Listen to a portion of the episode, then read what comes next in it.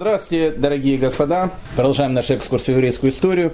Сегодня мы с вами поговорим о вещах столь необычных и удивительных. Уверен, что многие даже не догадываются о многих э, из э, тех историй, которые мы сегодня попытаемся осветить, поэтому садитесь поудобнее. Надеюсь, что Сегодня э, постараемся с вами узнать что-то новое. Ну, как обычно, начнем издалека. И поэтому предлагаю сделать небольшое путешествие в э, пригород современного Каира. Точнее, тогда, в конце 19 века, это был пригород Каира, сейчас это Каир. Древнюю столицу Египта, которая называется э, Фустат – грязная, полуразрушенная, в которой в конце 19 века уже практически никто не жил, все население оно переходит в Каир. В Фустате находилась древняя синагога. Синагога настолько древняя, что э, она считается, наверное, одной из самых древних постоянно действующих синагог в мире. Она была основана еще в 882 году, то есть э, на сегодняшний день ей уже где-то 1200 э, лет. И она все это время работала. Синагога называется Бенезра. Э, названа она была в свое время в честь раби э, Авраама и Бенезра. Хотя до этого у него было другое название. Ее назвали синагогой Рамбама. Потому что Рамбам, Раф Маше Маймон, Маймонит, э, жил в Фостате, когда-то, и в этой синагоге он молился, в этой синагоге он проводил занятия. Поэтому, в общем, синагога, которая, которая окутана множеством э, легенд, и огромное количество великих людей, они молились и посещали ее. Так вот, в конце 19 века, после тысячи лет существования синагоги, решили в синагоге наконец-то сделать небольшой ремонтик. Ну, начали делать ремонт, во время ремонта в синагогах обнаруживается огромное количество разных интересных э, каких-то деталей, подробностей, которые, о которых люди иногда даже и не догадывались, что они есть в синагоге. Так вот, э, делая ремонт синагоги, вдруг обнаружили о том, что в, синагониальном подвале, который к 90-м годам 19 века был практически заброшен, замурован, им уже практически никто не пользовался, там находилась э, старинная гениза э, синагоги Бенезра. Ну, надо понять, что такое гениза, я думаю, что это все знают, но на всякий случай э, на одной ноге э, я просто объясню. Как мы знаем, по еврейской традиции, любые тексты, в которых содержится имя Всевышнего или содержится какая-то вещь, связанная с духовностью, она не может быть просто так э, уничтожена, ее нельзя выбросить, ее можно похоронить, либо ее можно где-то хранить. Но ну, ни в коем случае нельзя там выбрасывать и пренебрежительно к ней относиться. Поэтому, когда есть старая книга, она начинает ветшать, и по ней уже невозможно учиться. Что с этой книгой можно сделать? Ее кладут в специальное, э, специальное место, которое называется гниза. Там она находится. Когда гниза становится, э, в ней э, становится огромное количество различных документов, книг и так дальше, Обычно э, люди, которые работают в синагоге, они это все вывозят и, в общем, хоронят. Лучше всего, конечно, это хоронить на еврейском кладбище, но, в общем, э, можно похоронить и не на еврейском кладбище. Но, в общем, это отдельный, отдельный разговор. Как бы там ни было, в синагоге Бенезера находилась гниза. Эта гниза находилась в этой синагоге э, ни много ни мало почти 800 лет. И 800 лет находился подвал. А, на первом этаже синагоги была такая маленькая дырочка. Все знали, что в эту маленькую дырочку можно бросить любой документ и любую книгу, которая уже, э, ну, как бы стала не нужна. И, в общем, она наполнялась, наполнялась, наполнялась.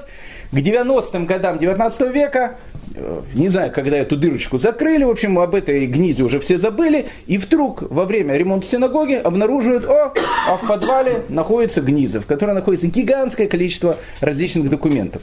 Ну, документ выбрасывать э, никто не собирался, э, евреи Фустата не особо придали этому значению, ну, гниз нашли, надо, надо что-то с гнизой делать. Поэтому решили все, что нашли в этой гнизе, временно положить на второй этаж синагоги, а потом будет думать, что с этим делать. Можешь выкопать большую яму на еврейском кладбище и закопать это. О том, что в Фустате э, нашли гнизу, э, постепенно слухи начали, в общем, э, распространяться. Так не дошли до Кембриджа, а в Кембриджском университете тогда э, преподавал и, уч- и работал человек, которого на этот момент звали Соломон Шехтер. На самом деле э, Соломон Шехтером он стал только в Кембридже. Когда он родился, при обрезании ему дали имя Шневр Залман Шехтер. Был он из хаббатской семьи, который, который вырос э, в Румынии. Потом Шлома Залман э, Шехтер стал Соломоном Шехтером, стал одним из таких лидеров э, консервативно-реформистского движения в иудаизме. Э, ну, речь сейчас идет не о Соломоне Шехтере, речь идет о том, что он был известным специалистом и собирателем древних манускриптов. Так вот, когда до Кембриджа дошел слух о том, что в Фустате, в синагоге Бенезра, нашли какую-то старую гнизу, он как человеку, который обладал чутьем, решил, что нужно туда, в общем, ехать. И он поехал в Фустат. Когда он поехал в Фустат и забрался на второй этаж и увидел это гигантское количество материалов, которые там находятся, чтобы вы просто поняли, что такое гигантское количество материалов, которое в синагоге собиралось почти тысячу лет, Ученые насчитали 250 тысяч листов, которые там находились. Самый древний листик, который они нашли, был датирован IV веком. IV веком новой эры. То есть в тот момент, когда его в эту дырочку в синагоге э, Бенезеров в веке X-IX швырнули, ему уже было 500 лет к этому моменту. Он говорит, хранился, хранился, смотрят, ну, что он хранится дома, раз, и бросили в синагогу. Как он не успел за это? Ну, э, это хороший вопрос. Э, Фустат находится в очень сухом климате, поэтому это, это одно, одно из чудес, потому что если был бы другой климат, ничего не сохранилось. А климат хороший, и все, и все способно способствовало тому, что сохранились документы. Просто, чтобы вы поняли о масштабах находки, в этих 250 тысячах листов, которые нашли, содержится упоминание 35 тысяч человек. Вы понимаете, что такое 35 тысяч человек? Э, один из самых э, таких не знаю, я не уверен, что есть книги рекордов Гиннесса, но я думаю, что это один из самых таких романов больших, в которых находится самое большое количество героев. Это, это роман «Война и мир» Толстого. Там э, находится 550 человек. 550 человек упомянуто Толстым в «Войне и мире». В документах Ирской Генизы упомянуто 35 тысяч человек, которые жили в совершенно разных странах. Во Франции, э, в Испании, в Тунисе. Ну, в, гигантском количестве различных стран они там жили.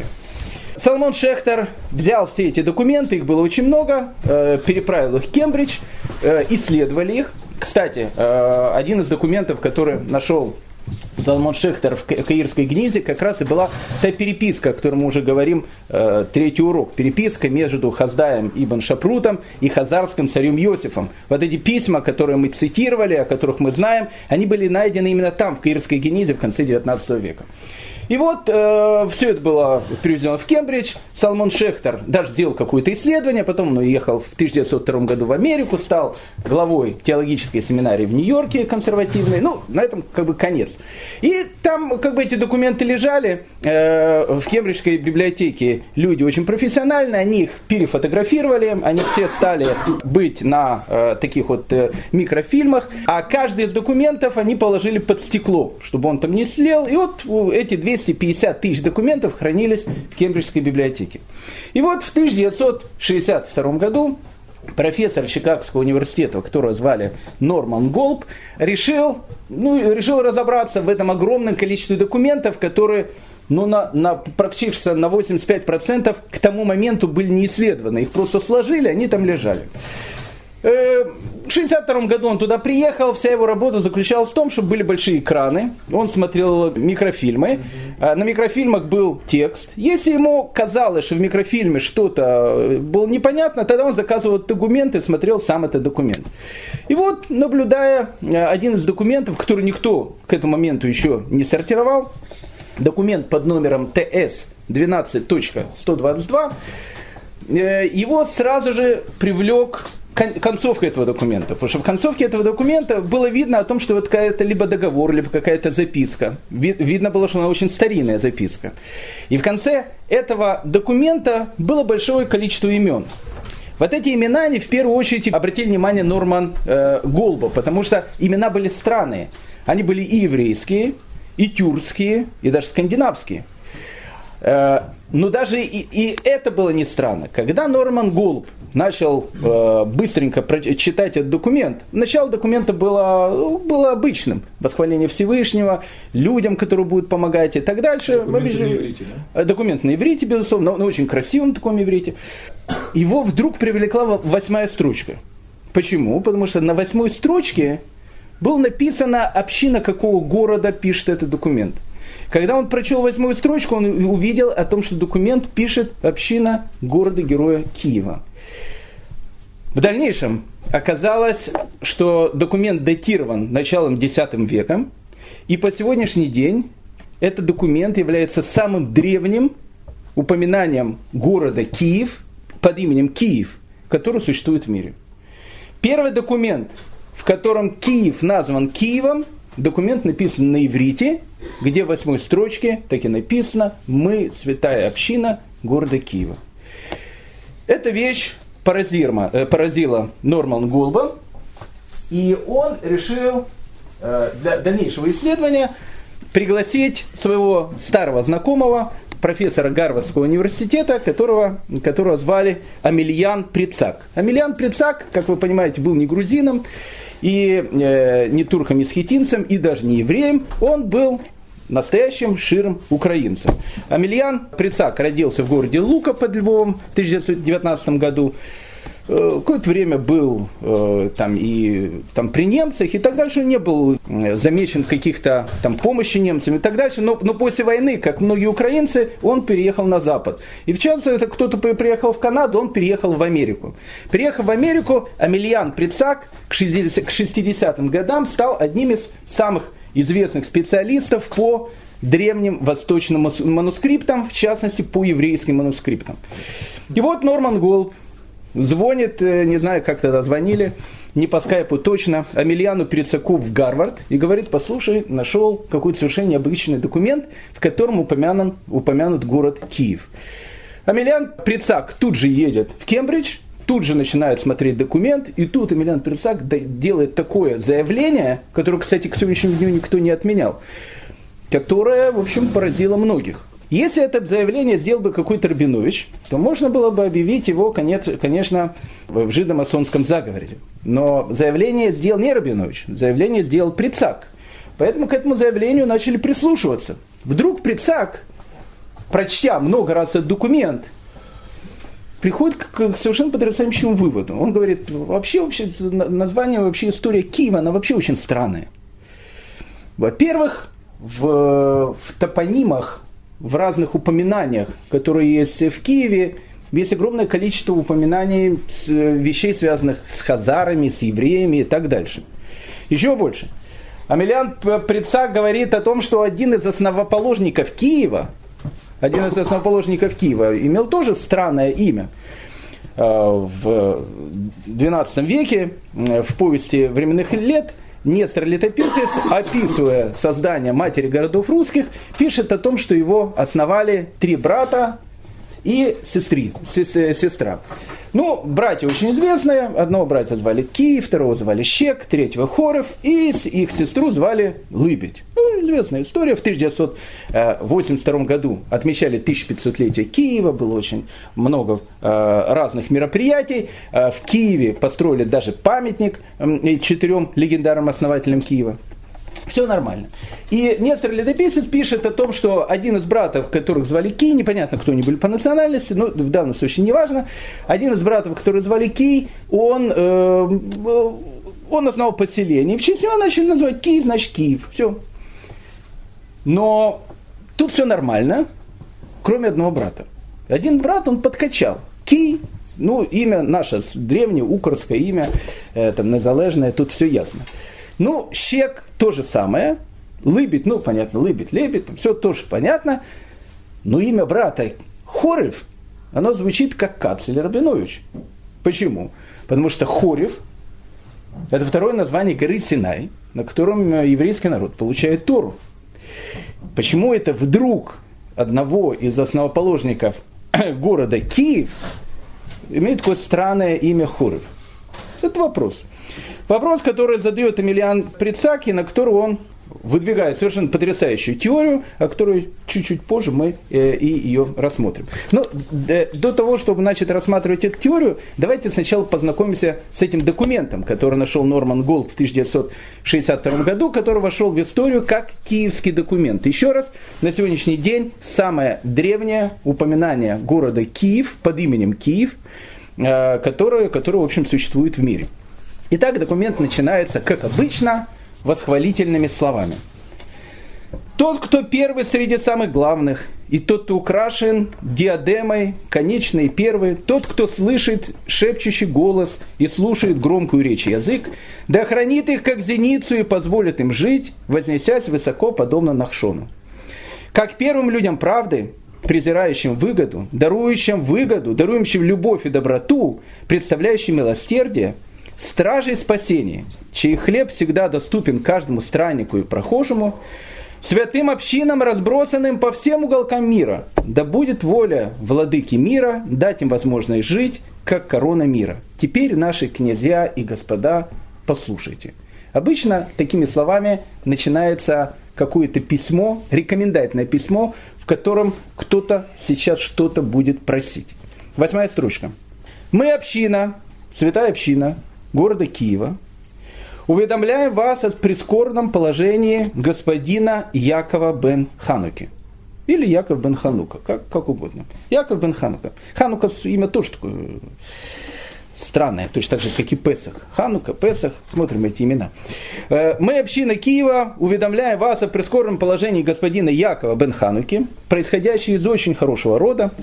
Он был из дающих, а не из берущих, пока суд не осудил его за деньги, взятые его братом у иноверца. Этот Яков дал гарантию.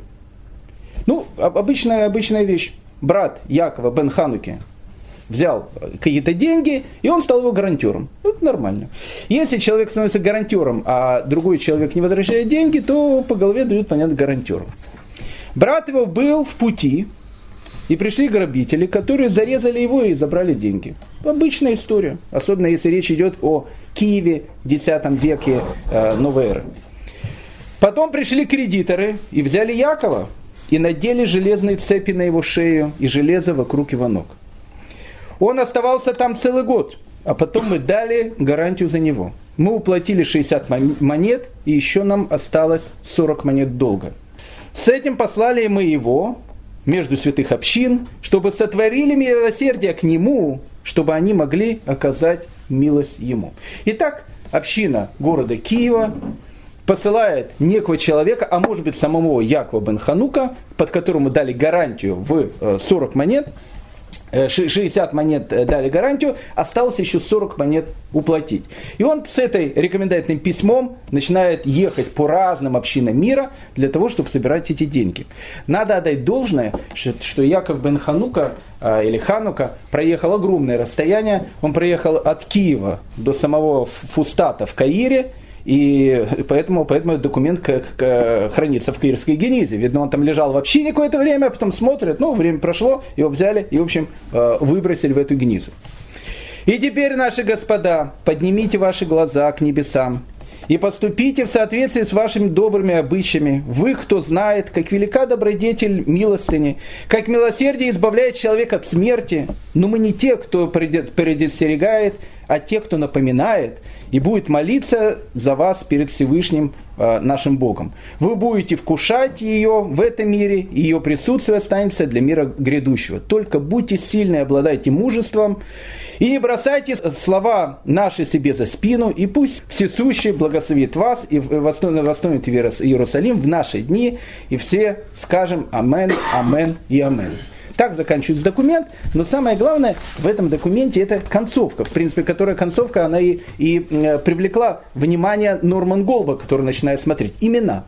Ну, первое имя подписан Авраам Апарнас. Ну, ничего. Второе, второе имя непонятно, только видно э, последняя буква Л, Барманас. Рувен Бар, непонятно кто, непонятно. Гостята Бар Кьябар, Гусята Банкиабар, ну, в общем, звучит как э, Василий бен Иван, при, приблизительно. Шимон Ягуда, прозванный Сварта, тоже интересное имя Сварта. Э, Ханука Бар Маше, Куфин Бар Ясеф, Манар Бар Коин, Иуда Бар Исхак Леви, Синай Бар Исхак Апарнас. Подписи. В этих именах находятся разные имена. Во-первых, находятся тюркские имена, которые чисто были тюркскими, допустим, имя Манар и имя Манас – находится славянское имя, чисто славянское имя Гостята. Так, э, так его и звали Гостята Баркьябар. Так, такое вот имя. Находится даже одно скандинавское имя. Э, скандинавское имя Сварт. Сварт э, имеет прямое отношение к известному терминатору, которого зовут Шварценеггер, потому что сварт это то же самое, что Шварц, обозначающий черный, ну, на скандинавских языках. Поэтому, когда человека Шимон и Гуду прозвали свартом, черным, э, имя тоже странное. Э, все вот эти вот вещи, они заинтересовали и Норманда Голба, и э, Амельяна Прицака, который выдвинул совершенно потрясающую теорию, которую мы сейчас посмотрим, которую, кстати, до сегодняшнего дня никто не опроверг. Но для того, чтобы э, подойти к этой э, странной истории, почему в начале X века э, в городе Героя Киева существует община, причем община, члены которой носят совершенно какие-то странные иногда совершенно нееврейские имена, нам нужно все-таки дойти до загадочного народа, который назывался Хазары.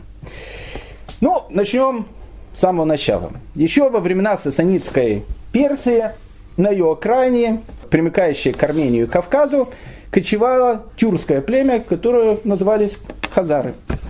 Ну, э, слово хазары имеет такую же этимологию, как и слово казахи. И то, и другое обозначает э, в тюркском произношении кочевники кочевое племя Хазар.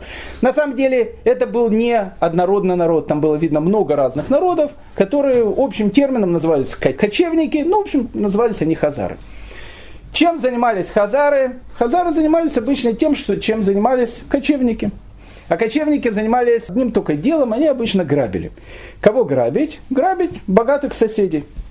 Между ними находились два очень богатых соседских государства. С одной стороны это была Византия, с другой стороны это был Сасанинская Персия. Они то туда, то туда, в общем, приходили и потихонечку их грабили. Э, и Персия, и Византия нанимала э, хазар, обычно, как в начале 90-х годов, таких вот отморозков, которые приходили, нужно э, какой-то ларек попугать. Вот они брали ребят с хазарского племени, и вот платили им деньги какие-то, и они, в общем, нападали то на одну, на другую страну, кто больше заплатит. Так, в 627 году византийцы наняли хазар, и ни много ни мало хазары захватили город-герой Тбилиси, и Тбилиси на время стал хазарским городом. Ну, как бы вместе с византийцами. Была война с Персией, и они, в общем, захватили, э, захватили часть Грузии.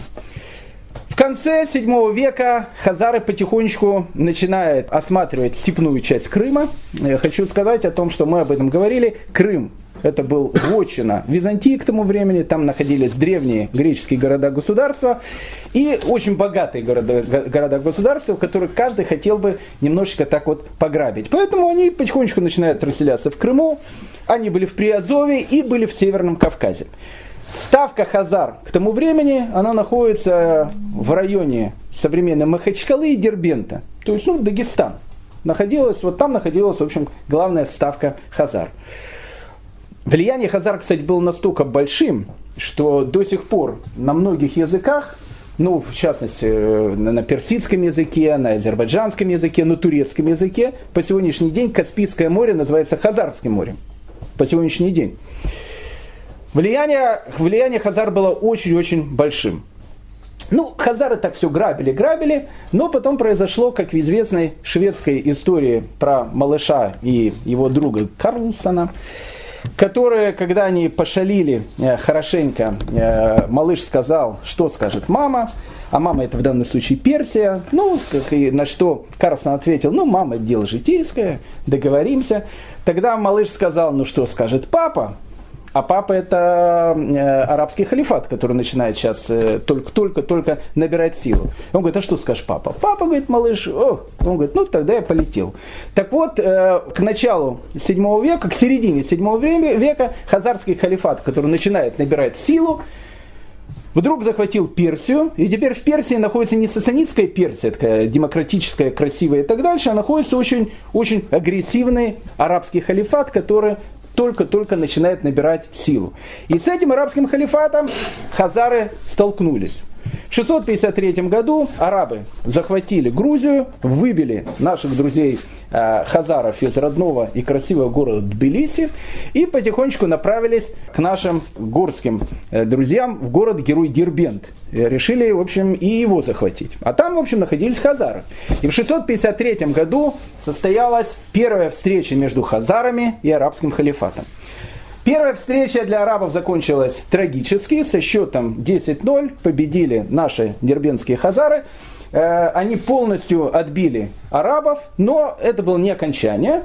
Э, и арабы периодически начинали хазаров все более и более вытеснять.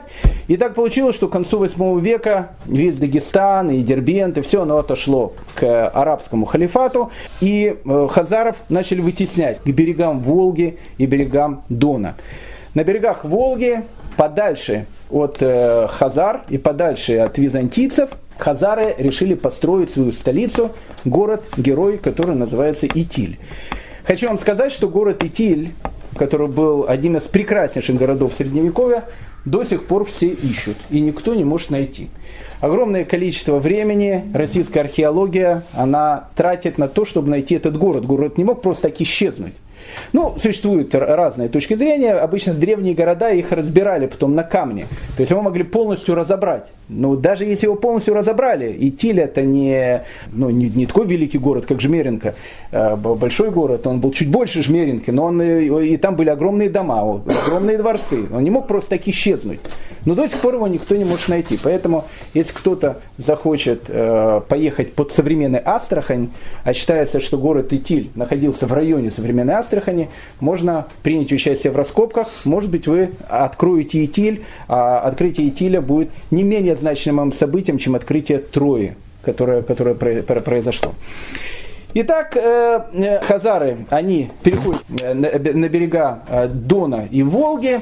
К восьмому веку Хазарское царство, которое называлось Хазарский Каганат, сейчас мы увидим, что такое Каганат, откуда слово Каганат. Сразу хочу сказать, что Каганат происходит не от слова Коган, оно происходит от другого имени. Хазарский Каганат к восьмому веку был довольно большим государством, которое простирался э, э, вдоль берегов Каспийского моря, от современного Дербента до современной Астрахани, доходил по Днепру до Киева, и концовка его границы заканчивалась недалеко от Подмосковья. То есть, чтобы понять, что в общем, государство было очень-очень большим. Ну, чем занимались хазары в те времена? Хазары в те времена занимались тем, что, в общем, как бы они воевали. Обычно хазар нанимали византийцы, которые, э, для которых главным врагом стал сейчас э, арабский халифат. И поэтому очень часто э, хазарам платили какую-то дань, и, в общем, как бы они, э, они в общем, помогали византийцам в их боях против э, арабов. А иногда ничем не занимались, иногда просто помогали арабам. Для того, чтобы продолжить историю э, хазарского каганата, давайте немножко посмотрим, что такое вообще каганат. Ну, каганат происходит, понятно, от слова каган. Каган это, в общем, главная э, единица, которая была в хазарском языческом обществе. Каган, тюркское слово, в монгольском варианте оно потом перекочевало и стало как называться? Как Каган стал называться на монгольском языке, кто знает? Каган, чуть-чуть сократили, получился монгольский вариант, татаро-монгольский вариант. От Кагана стало слово хан – Поэтому слово хан можно сказать хазарский каганат или хазарский хананат. Да, хазарский хананат. Каган – это монарх, э, ну, Каган был, э, имел должность некой такой английской королевы. То есть это все-таки было, он имел такую роль, э, ну не знаю, такого полу, полубожества, которое, которое правило всеми, всеми хазарами. На самом деле главой хазар был человек, которого назвали Бек, он был настоящим главой, премьер-министром и так дальше. Каган это английская королева, символ. Считалось, что Каган обладает такой огромной божественной силой, что когда обычно хазары выходили в бой, их неконвенциональным главным химическим оружием было вывести перед войском Кагана. Это была одна из вещей, которая была у Кагана.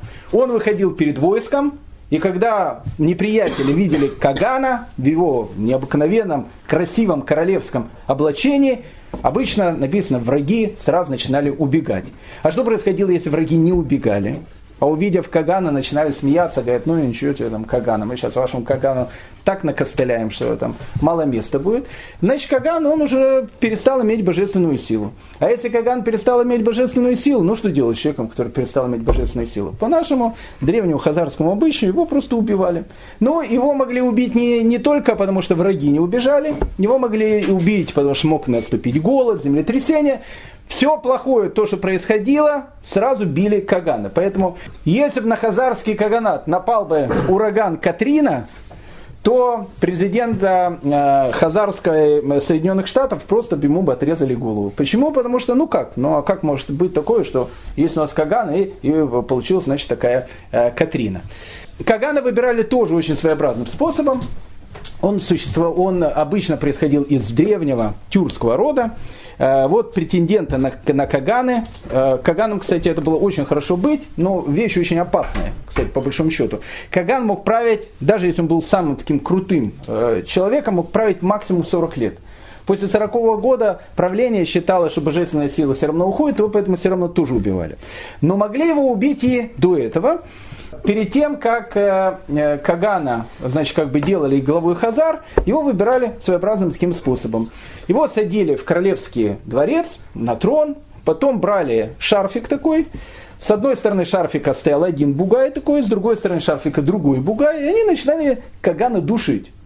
И вот когда они э, Кагана душили, и когда Каган уже практически отбрасывал то, что у нас называется коньки или на украинском языке копыта, Э, когда он, значит, отбрасывал, в этот момент, в этот момент люди, которые стояли рядом, жрецы, они спрашивали, сколько лет ты будешь править. И вот он в полузабытие должен был назвать срок. Если назвал им два года, но через два года его убивали.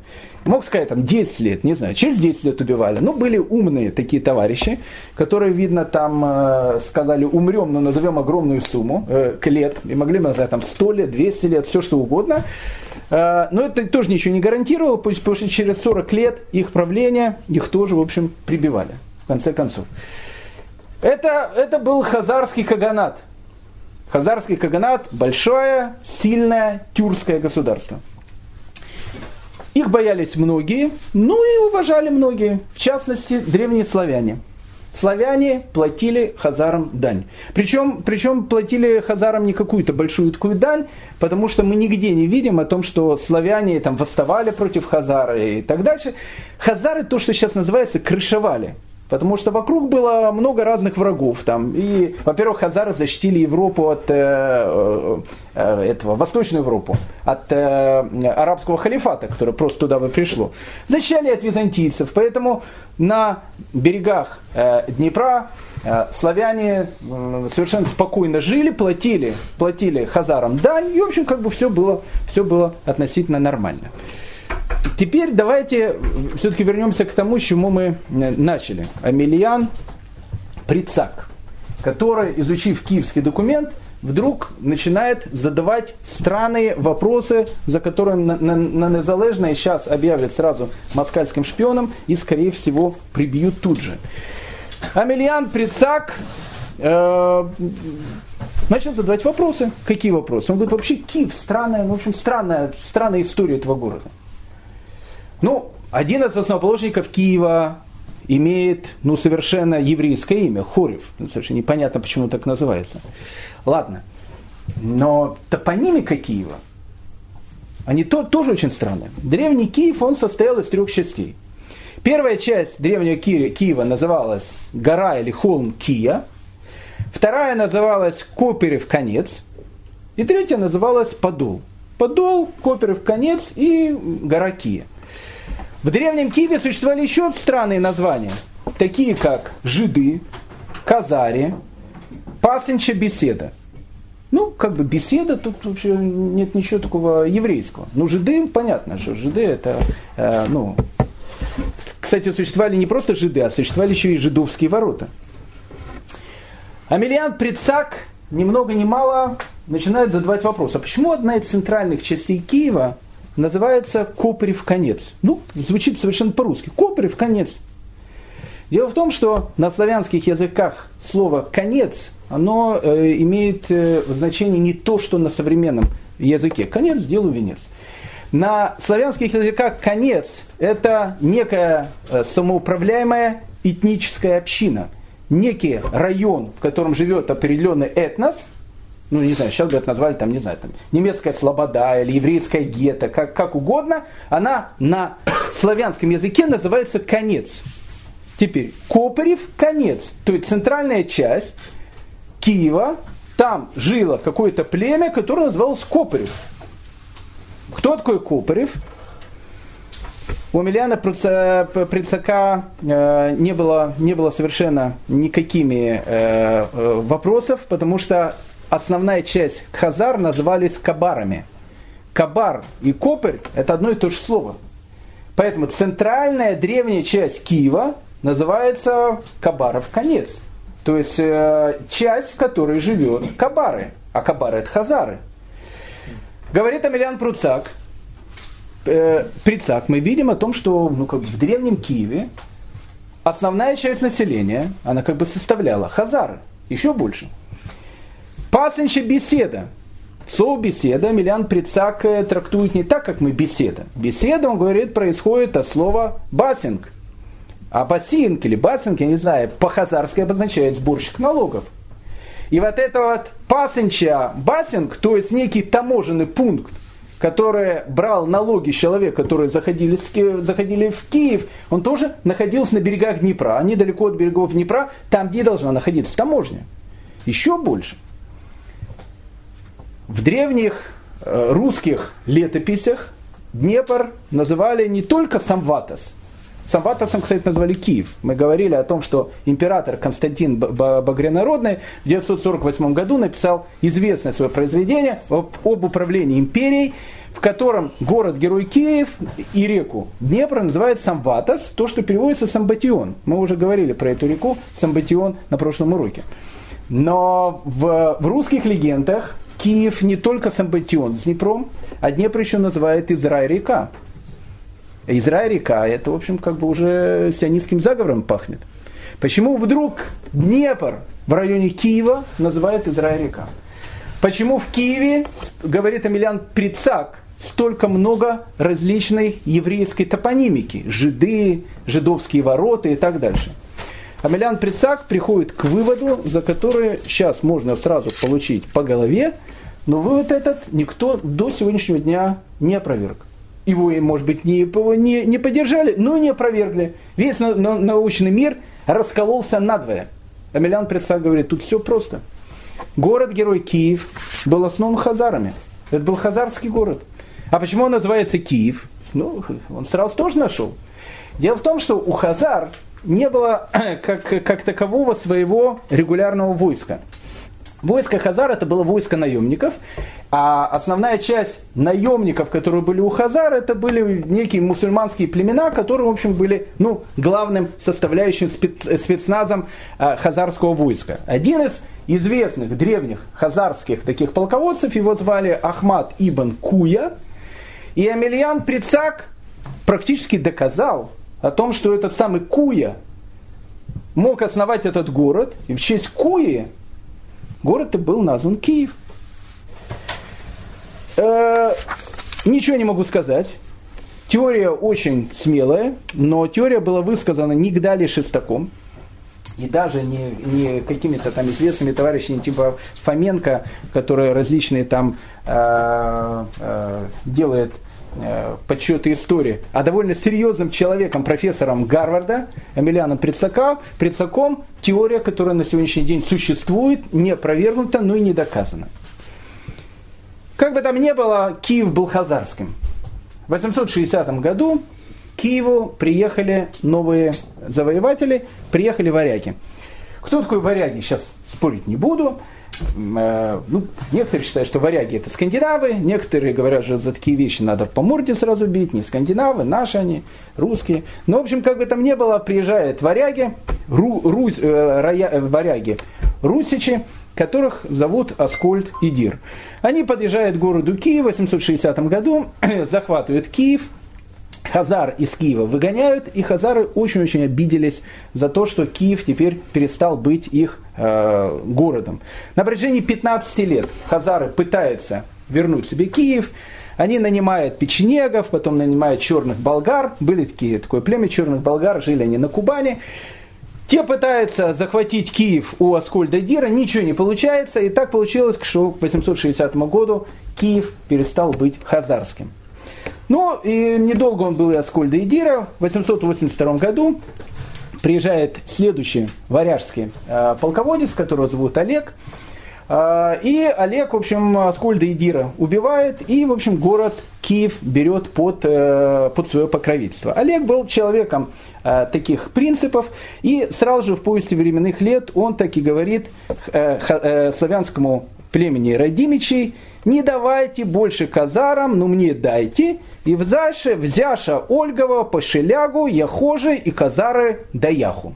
Ну, в переводе на русский язык звучит так.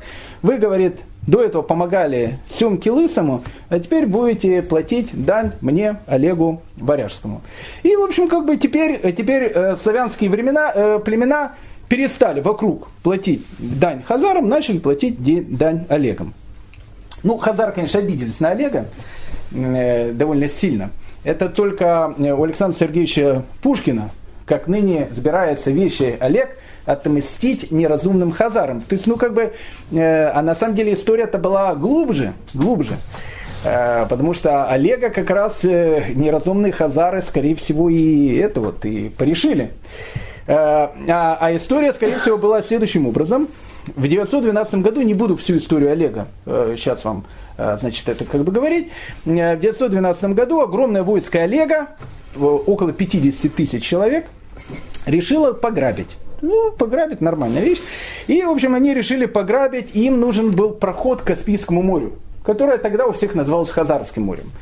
Так как там находились хазары, он пишет письмо еврейскому Мелаху, тогда уже Бека назвали Мелахом, мы сейчас увидим почему, которого зовут Бениамин. А, Мелах Бениамин, кстати, был дедушкой э, Мелаха царя Ясефа, который переписывается с Хаздаем Има Шапрута, в котором пишет о том, что, смотри, у меня 50 тысяч человек, я хочу немножечко пограбить ваших врагов, и 50% дани, 50% э, добычи я даю тебе. Ну, Бениамин никто не спрашивал. 50 тысяч э, русичей во главе с э, Олегом, довольно серьезное войско. И Хазар Бениамин и Каган Бениамин им разрешают пройти Каспию. Они, в общем, там пограбили, как обычно. И, кстати, надо сказать, поступили честно. Они половину дани Олег э, отдает хазарскому Кагану Бениамину. Но спецназ, который был в хазарском войске, мусульманским, они обиделись. Почему обиделись? Потому что, ну, как бы, хазарский каганат это довольно серьезная сила. Не может быть такое, что Олег, который сейчас стал авторитетом, э, и Киев забрал и так дальше, диктует хазарскому кагану, что ему делать, пропускать, не пропускать. И вот, когда Олег возвращается, на него нападают, и там, там скорее всего, Олега и убивают. Поэтому э, Олег был убит, скорее всего, предательски. По, по тем э, документам, которые есть из определенных источников, видно, что Каган Бениамин предупредил Олега, что его же войско хазарское хочет против него восстать, но, видно, ничего не произошло, и поэтому Олег принял э, э, смерть от коня своего, э, а конем, э, конем э, своим были именно хазары. Так, так, в общем, закончилась повесть о вещем, э, вещем Олеге. А почему же хазарского бека к 912 году зовут теперь Мелыхом? И почему у него такое известное укрско-латинское имя Бениамин? Довольно странно. И тут мы подходим, наверное, к самой интересной части э, э, истории хазарского каганата. Приблизительно к 740 году хазарский каганат находился между двух огней – те древние времена языком э, общения, который существовал в древнем мире, это был, как правило, язык религии. Что значит язык религии? Тогда не существовало так. Если ты француз, ты наш. Если ты там, не знаю, бусурманин, ты не наш.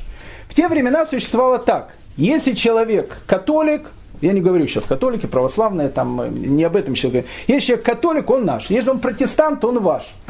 Протестант может быть гугенотом, он может жить э, в родном э, своем э, деревне крепости Ля Рошель, который Д'Артаньян католик вместе с бандой пытается, в общем, как бы у протестантов отбить. Поэтому Гугенот, который живет в Ля Рошеле, он для Д'Артаньяна уже не француз, он протестант. Поэтому в те времена существовало понятие, не понятие национальности, а понятие вероисповедания. Поэтому так получилось, что к 700, приблизительно к 740 году Хазарский Каганат находится между двух огней. С одной стороны, огромная, сильная Византия, которая была христианской, с другой стороны, арабский халифат, который был исламским, ну, мусульманским. Поэтому для того, чтобы хазарам выжить в этом э, бурлящем котле, им надо было к чему-то присоединиться. Либо туда присоединиться, либо сюда присоединиться. Хазарский Каган которого звали Булан, был человеком очень умным, и он решил выбрать такой вариант, который не мог прийти в голову вообще никому. Как это произошло, об этом у нас есть свидетельство, найденное в той же самой Каирской генизе. Ответ царя Ясефа, который он посылает Хаздай бен Шапруту. Хаздай бен Шапрут, то самое известное письмо, с которого позапрошлом уроке мы начали наше повествование – на это письмо Хаздай бен Шапрута царь Ясеф дает ответ, и в этом ответе на вопрос Хаздай бен Шапрута, как из какого рода племени вы, какому колену вы принадлежите, царь Ясеф сразу же говорит, смотрите, мы не этнические евреи, мы тюрки, но наши предки приняли иудаизм в свое время. А как приняли? Ясеф, давайте дадим слово Ясефу, которое э, описывает это Хаздай Шапрута. Он, Булан, Булан это тот самый первый э, Каган, который принимает иудаизм, был человеком мудрым и богобоязненным, уповавшим всем сердцем на Бога. Он устранил из страны, года, устранил из страны гадателей, идолопоклонников и искал защиты и покровительства у Бога. Однажды ему явился ангел, ангел во сне и сказал, «О, Булан, Господь послал меня к тебе, я услышал молитву твою и моление твое. Вот я благословляю тебя и умножу, продолжу царство твое до конца веков и предам в руки твоих всех твоих рабов. Теперь встань и помолись Господу.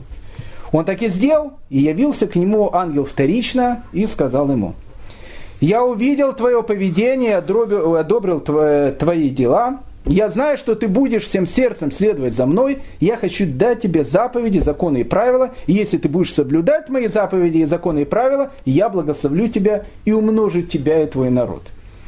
Он ответил и сказал ангелу, который говорил с ним, «Ты знаешь, господин мой, помыслы сердца моего и, э, и расследовал нутро мое, ты знаешь, что я возложил свое упование только на тебя, но народ, над которым я царствую, люди неверующие. Я не знаю, поверят ли они мне. Если я нашел милость в твоих глазах, и на меня снизошло милосердие твое, и явись кому-то из главных князей моего народа, чтобы он помог мне в этом деле. С этого начинает э, Каган Ясеф историю о том, как хазары приняли иудаизм. Булан является ангел, говорит какие-то вещи, ты должен поверить Богу. Что такое Бог всемогущий? Каганы, э, хазары прекрасно знают. Вокруг них, в принципе, две монотеистические религии и ислам, и христиане, и евреев, которых было очень много, и с которыми хазары, безусловно, много раз э, сталкивались. И в Крыму, и в Дербенте, и в Махачкале. Там было большое количество еврейских общин. Поэтому кто такой еврей и что такое единобожие? Для хазар, в общем, была не какая-то тера инкогнита. Они знали, о чем идет речь.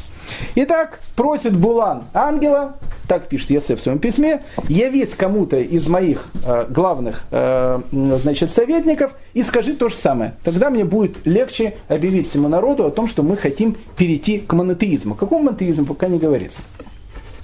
Всесвятой, да будет он благословен, исполнил желание его и явился тому князю во сне. Когда встал утром и поел и рассказал это царю, то есть пришел этот князь, говорит, о, мне такой э, страшный сон приснился, там ангел явился, сказал, что, в общем, мы должны принять единобожие. А царь собрал всех князей и рабов своих и весь народ свой и рассказал им все это. Они одобрили это, приняли новую веру и стали под покровительством Шхины.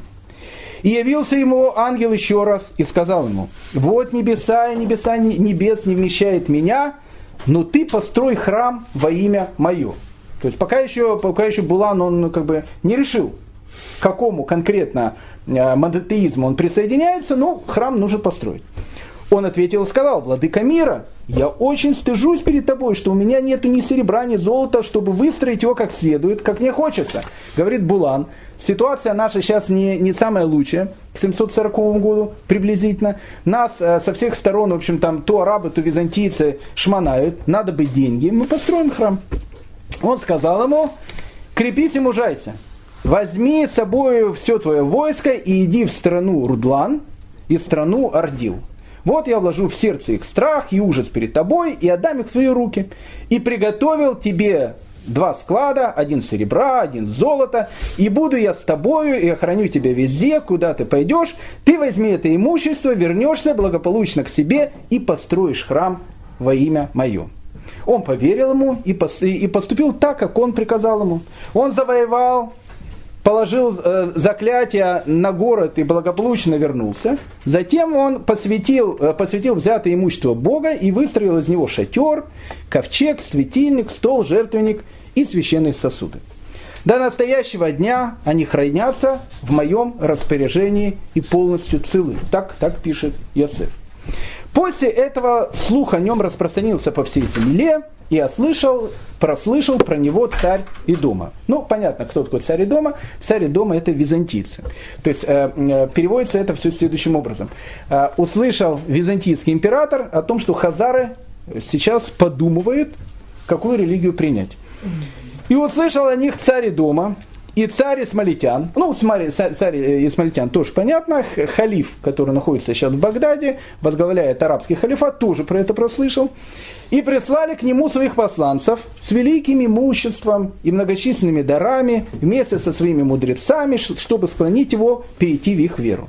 Но царь был мудр и приказал привести также мудреца из израильтян, хорошо разузнать, расследовать и расспросить его, а затем свел их вместе – чтобы они выяснили истину о своих верах. Они опровергали друг друга и не соглашались ни в чем друг с другом. То есть, ну, решил Каган сделать то, что э, спустя, ну, немного лет, в 989 году, решит сделать э, э, князь Владимир Красносолнышко.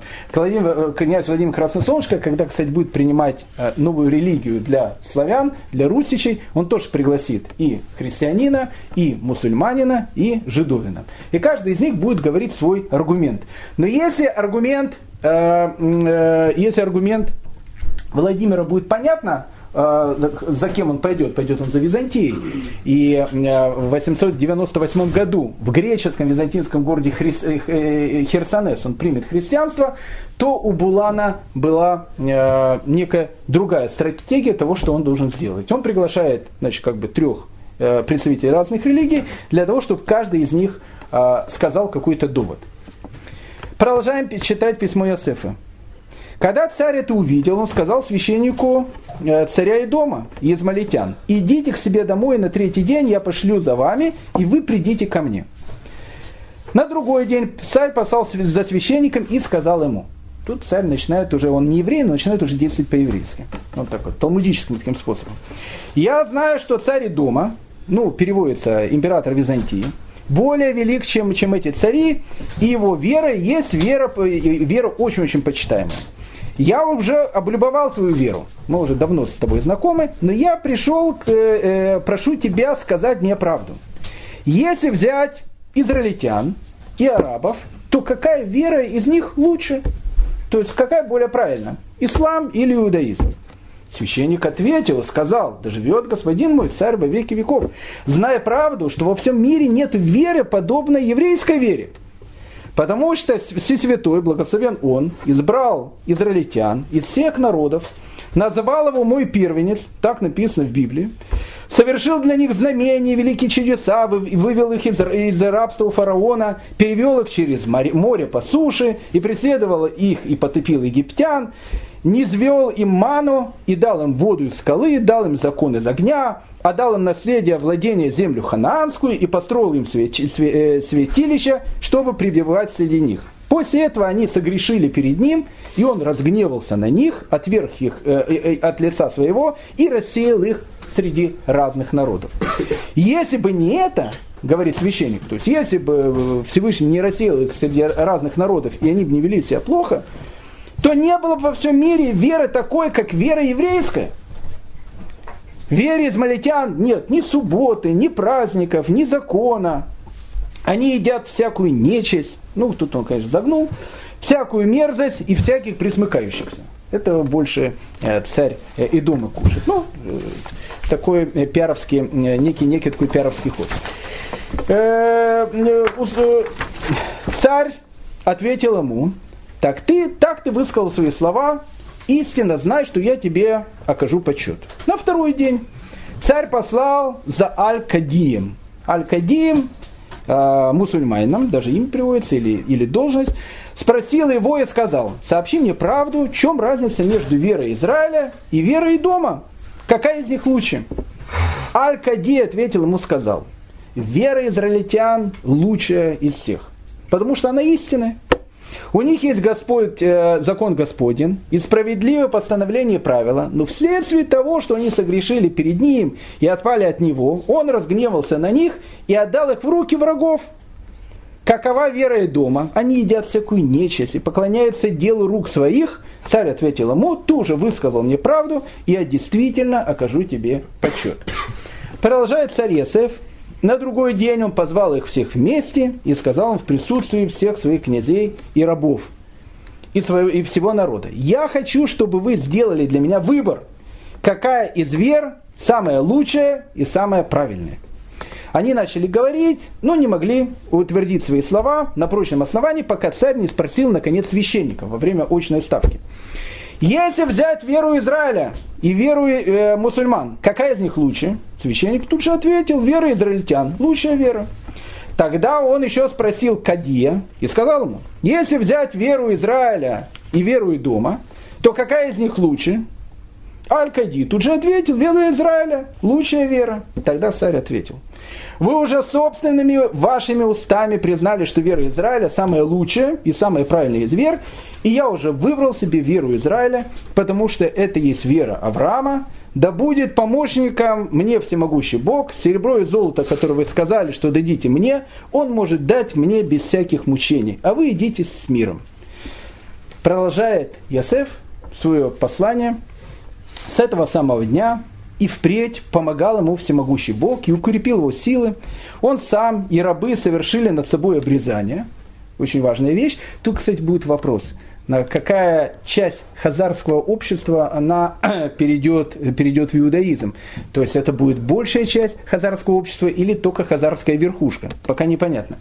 Он сами и его рабы совершили над собой обрезание, а затем он послал посланцев и доставил к себе некоторые из мудрецов израильских, и те объяснили ему закон Маше и изложили ему в порядке все заповеди. До настоящего дня мы держимся этой почитаемой веры и истины, да будет благословенно имя Всевышнего, благословен Он вовек, и с того дня, как вступили наши предки под покров Шхины.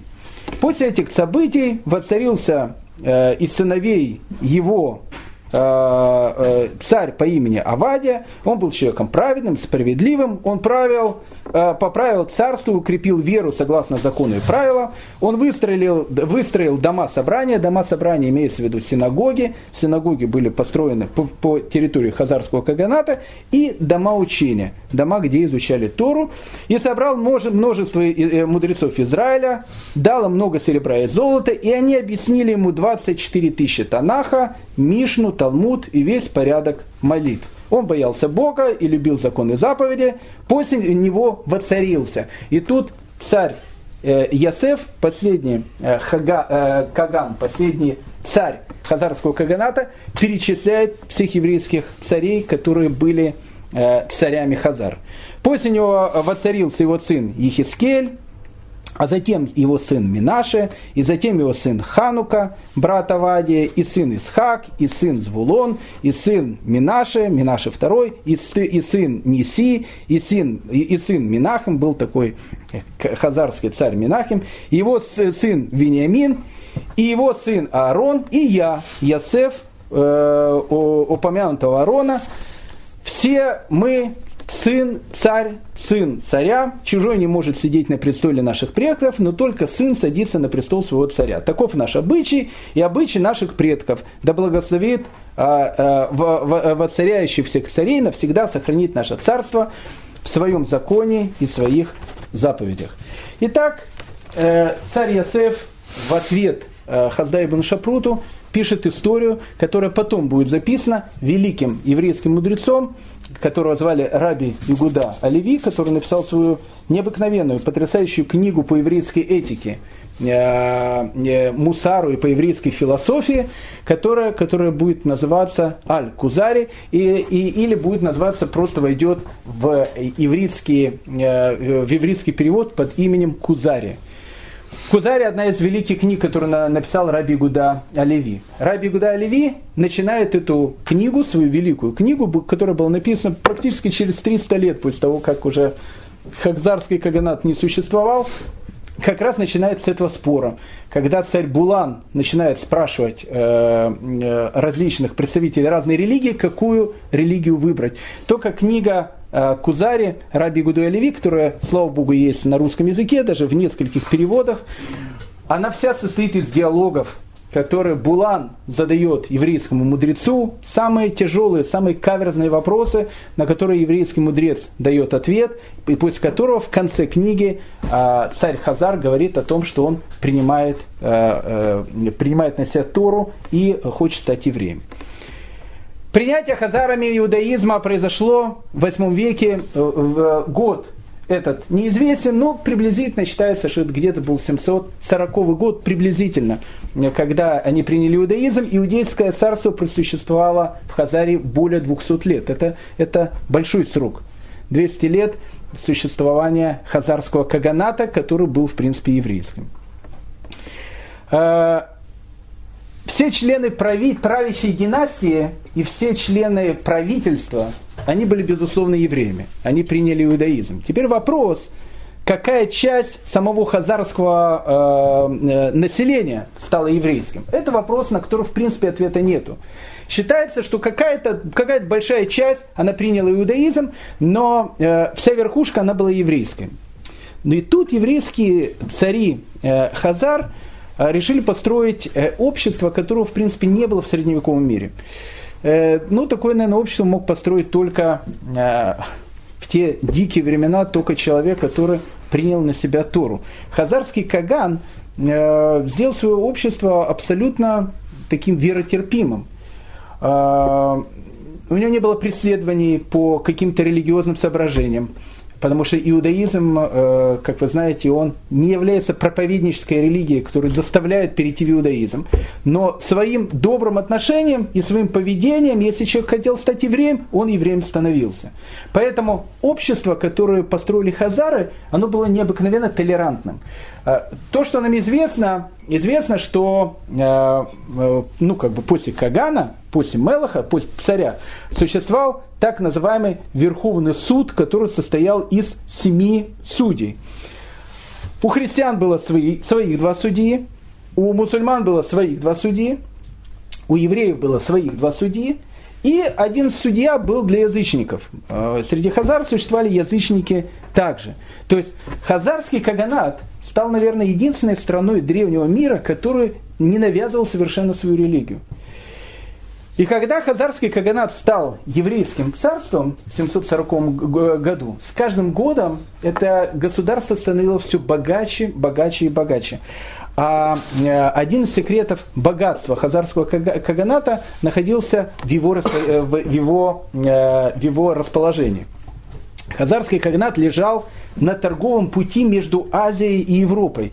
А вот этот торговый путь между Азией и Европой, это тогда был Клондайк 8-9, начала 10 веков э, новой эры. Кстати, Хазарский Каганат из-за этой э, очень хорошего своего э, положения, положения, которое соединяло Европу и Азию, в конце концов и э, поплатился. Но, но к тому времени, к 8 к 9 веку, тот, кто владел вот этим путем соединения между Европой и Азией, и через который проходило огромное количество различных купцов, и с этих купцов, соответственно, брали какую-то дань, этот человек тогда и это царство становилось очень-очень богатым.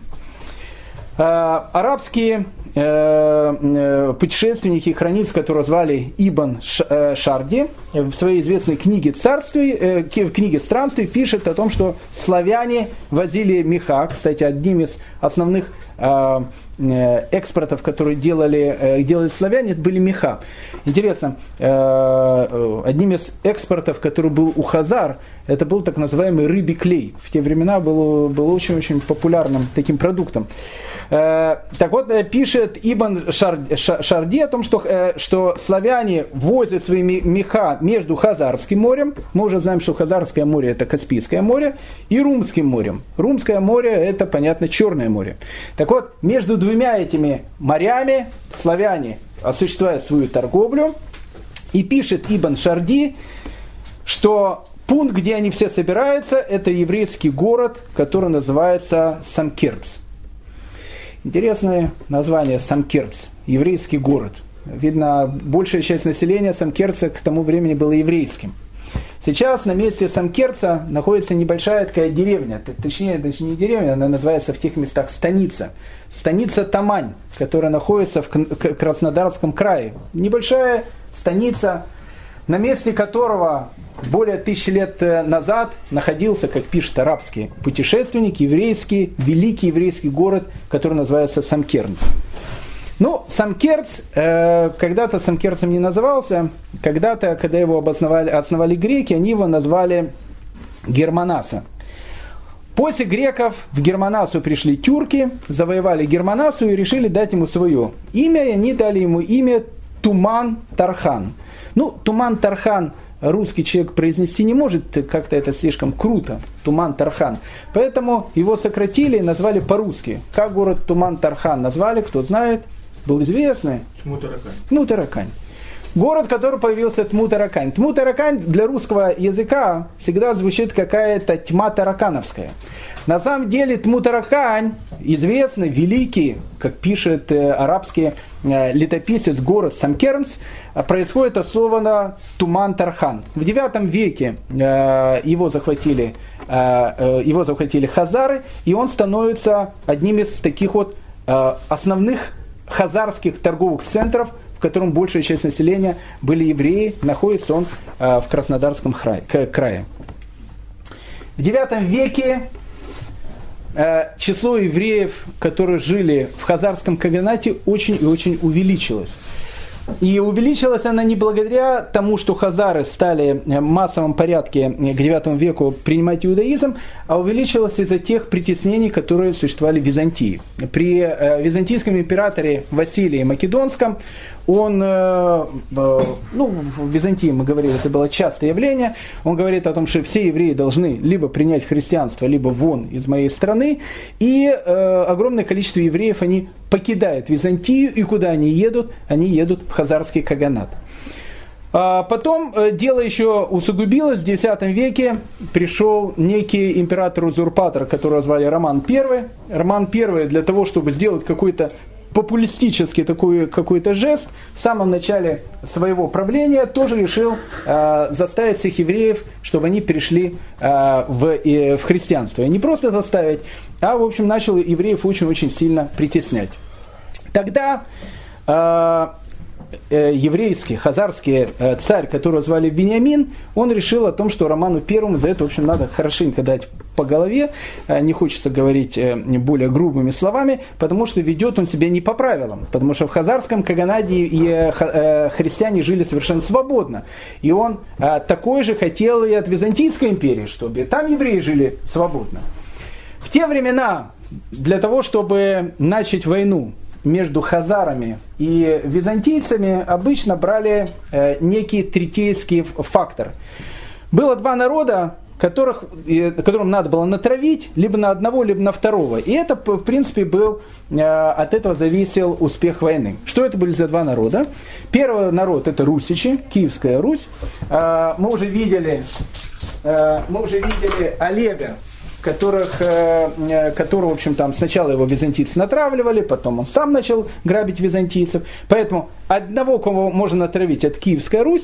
Второе, кого можно натравить, это такой народ, который называется Аланы. Кстати, очень интересный народ. Э, народ Аланы, они э, плюс-минус жили на территории современной Осетии. Э, Аланы вообще являются родственниками скифов. Они тоже такие арийские, иранские народ. В современной Российской Федерации Алан тоже живут, только они уже называются не Аланы, они называются осетинцы. Осетинцы, аланы были, э, были предками современных осетинцев. Так вот, э, нужно было натравить либо на одного, либо на второго, либо алан, либо русичи, либо Киевскую Русь. А так как между хазарским каганатом, хазарским каганом Вениамином и э, византийским императором Романом I, который преследовал евреев, наступило время очень-очень конфликтное, они начали, в общем, друг на друга натравливать товарищей. И э, тогда решил э, Роман I, что лучше всего, конечно, натравить русичей, это будет самая, ну, такая вот э, э, лучшая сила. И Русичей натравил, потому что тогда э, Олег умер, и вместо Олега стал следующим князем князь Игорь. У князя Игоря была известная жена, которую звали Ольга. Ольга, она считается, святая Ольга считается, женщина, которая приняла там христианство, княгиню Ольгу все знают. А, князь Игорь был, а, а, значит, киевским князем, и Роман I решил натравить э, князя Игоря на, э, на Хазар. Что из этого вышло? Из этого вышло э, не совсем хорошие вещи для князя Игоря. Хотя в дальнейшем это, кстати, и приведет э, к не совсем хорошим вещам, которые произойдут э, с хазарами в 966 году, когда их каганат перестанет э, полностью существовать. Об этом мы поговорим на следующем уроке. И один из основных вопросов, который нам нужно будет задать – на следующем уроке, после того, как хазарский каганат перестанет существовать, куда же делись эти огромные, огромные массы, если, если они были огромные массы, евреев, которые жили в хазарском каганате. Не могли же они просто так раствориться. Но об этом все мы поговорим в следующий раз. Спасибо большое.